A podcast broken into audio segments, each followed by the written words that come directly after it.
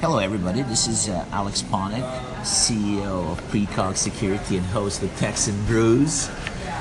I'm actually here with famous Tom Nora, who's my chief strategist and friend, serial entrepreneur, and man of many talents. And we're at the Grindhouse Cafe. I don't even know the full name, but we are at St. Pete.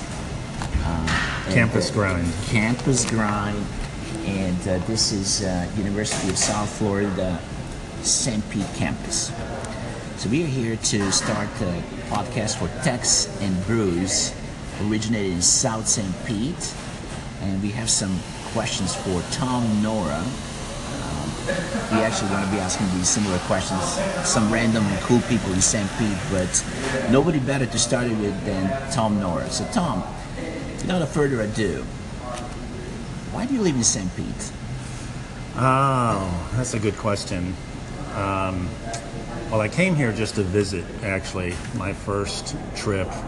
And I think on that visit, it exceeded my expectations so much in terms of beauty and nature and ease to get around and awesome beaches. So it seduced me, it tricked me because it has a lot of tall buildings and a lot of commerce and a lot of things happening here too. Beautiful restaurants, but uh, I was really more focused on having a vacation, pretty much.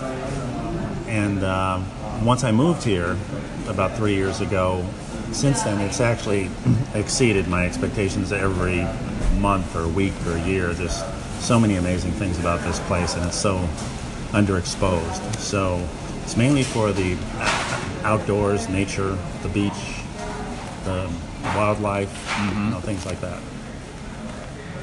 And and Alex Ponick is here. I was hoping you were going to say that. Okay. Well, I'm ready for the next question, Tom. And this is an interesting one. It has been on my mind for a long time.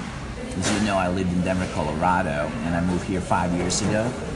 I draw a lot of parallels between Denver and St. Pete, between Colorado and Florida.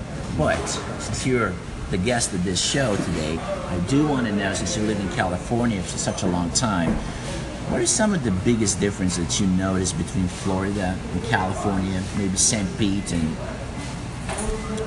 OC? Um, well, I'm not an OC guy, although I I love Newport Beach, but well, it's it's uh, a lot of parallels. First of all, St. Pete reminds me of um, California maybe 20 years ago, before it had so many people. Mm-hmm. In fact, that's one of the things I love about St. Pete is that it's so easy to get to and so easy to do things, and people are kind of more relaxed. You know, places like Malibu and Santa Monica used to be like that more so than now. There's more walls and parking lots and things like that. But one of the major differences, I, I think, is the way people think.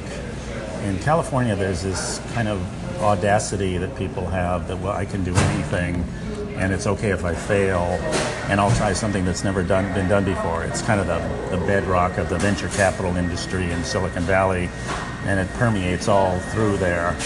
And something, you know, people say it's the weather, they don't know what it is, but something makes people feel that they can just try anything.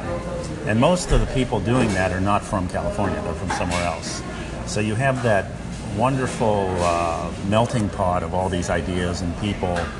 And in St. Pete, in Florida, it's a little more provincial. It's a little bit more of a place where people are more isolated and they're more conservative in terms of what they do. So aside from the way the places look or the beaches or something like that, in terms of the business climate, um, venture capital, for example, uh, the word venture means that you're trying something new and taking a big risk.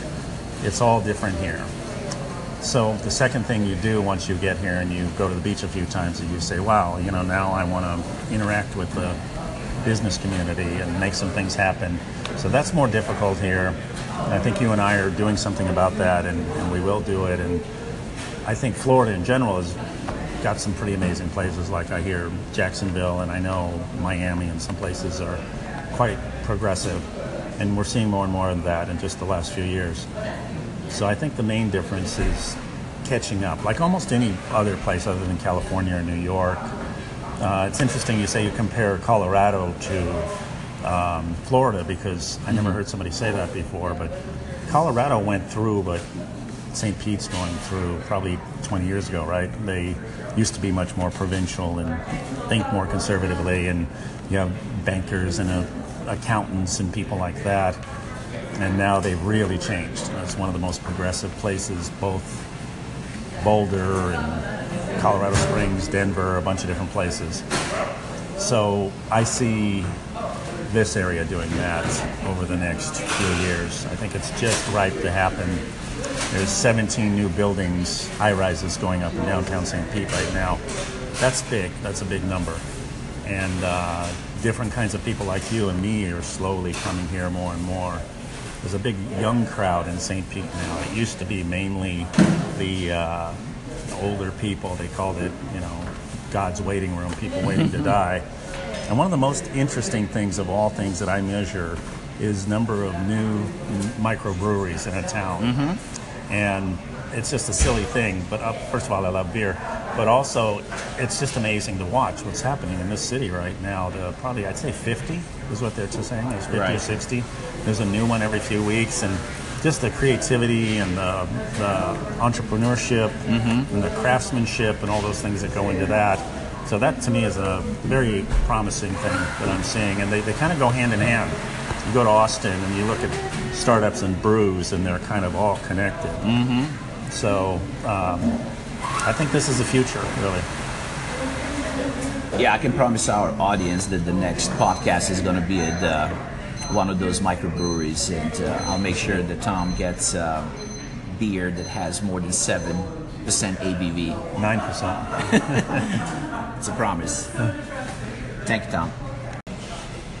And the question number three for this episode, um, I think the question number two, when you uh, drew a parallel between California and uh, and Florida and uh, St. Pete and Bay Area, that was really good. And you mentioned provincial versus having audacity.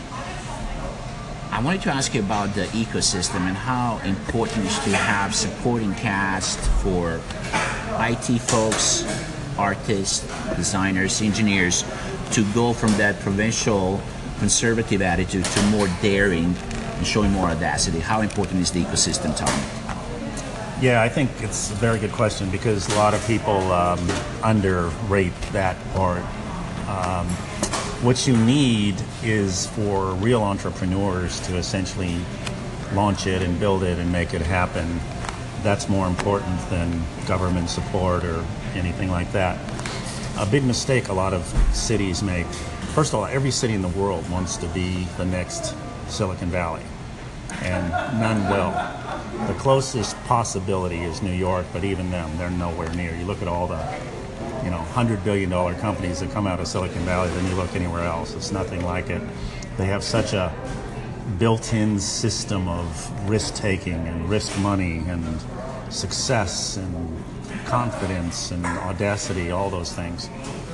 But what you should do is try to do your own micro ecosystem where you are. And some places have learned that. Like Austin's not trying to be Silicon Valley, Boulder's not trying to be Silicon Valley. Things are different. Down here in St. Pete, you need to do the same thing. The biggest problem a lot of these have, these uh, municipalities, is that the people running the city are trying to lead the process and control it. And they don't, they're not entrepreneurial, they have no risk, and they don't understand how it's done. But when entrepreneurs come into their town, they kind of build these walls and they don't let uh, people truly exercise their entrepreneurship. They uh, instead try to control it, and, they, and mainly because if it takes off, they want credit for it and they want to be a part of it.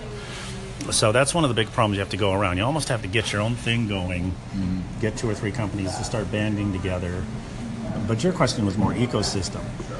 So for ecosystem, you need lawyers and accountants and uh, PR firms and social media people and coffee shops and brew pubs and all those things are what creates a real ecosystem. and you can see it in Silicon Valley. Silicon Valley has probably 20 little micro ecosystems, some way ahead of the others. You know, San Francisco, Palo Alto are probably the top ones, but Mountain View used to be not so great, but now it's one of the top. Um, San Jose, way over in Pleasanton and Dublin and some of those towns they've slowly built over the years. One of the rules of thumbs is to build an ecosystem takes 10 to 15 years. So this town is probably three to five years into that already, even though we don't see it. So we're kind of on our way. Artists, you need a lot of artists. I, in my book, I talk about uh, hippies, artists, and freaks. You need hippies, artists, and freaks. Yeah, and and if I could do just a quick sub question, you did mention your book hacking the core, and I think one of the most important lines in that book is try not to emulate and mimic Silicon Valley. And I think that's a lot of places, not just in the uh, States, but all over the world, are trying to call something like, oh, here's our Silicon Valley or mini Silicon Valley. That, that's, that's pretty dangerous and that's pretty detrimental sometimes. Well, it's fundamental. The idea of entrepreneurship and innovation is not about copying someone else. And so many of these towns you see, they're very excited because they came up with about 30 or 40 percent of the things that they have in Silicon Valley. They successfully mimicked an app that is hot in Silicon Valley, and they wonder why people aren't using it or it's it's not the happening thing. And it's it's uh, confusing, I think, to people because, for example, you can go into a new town and create a chain of really hot coffee shops, and it works. So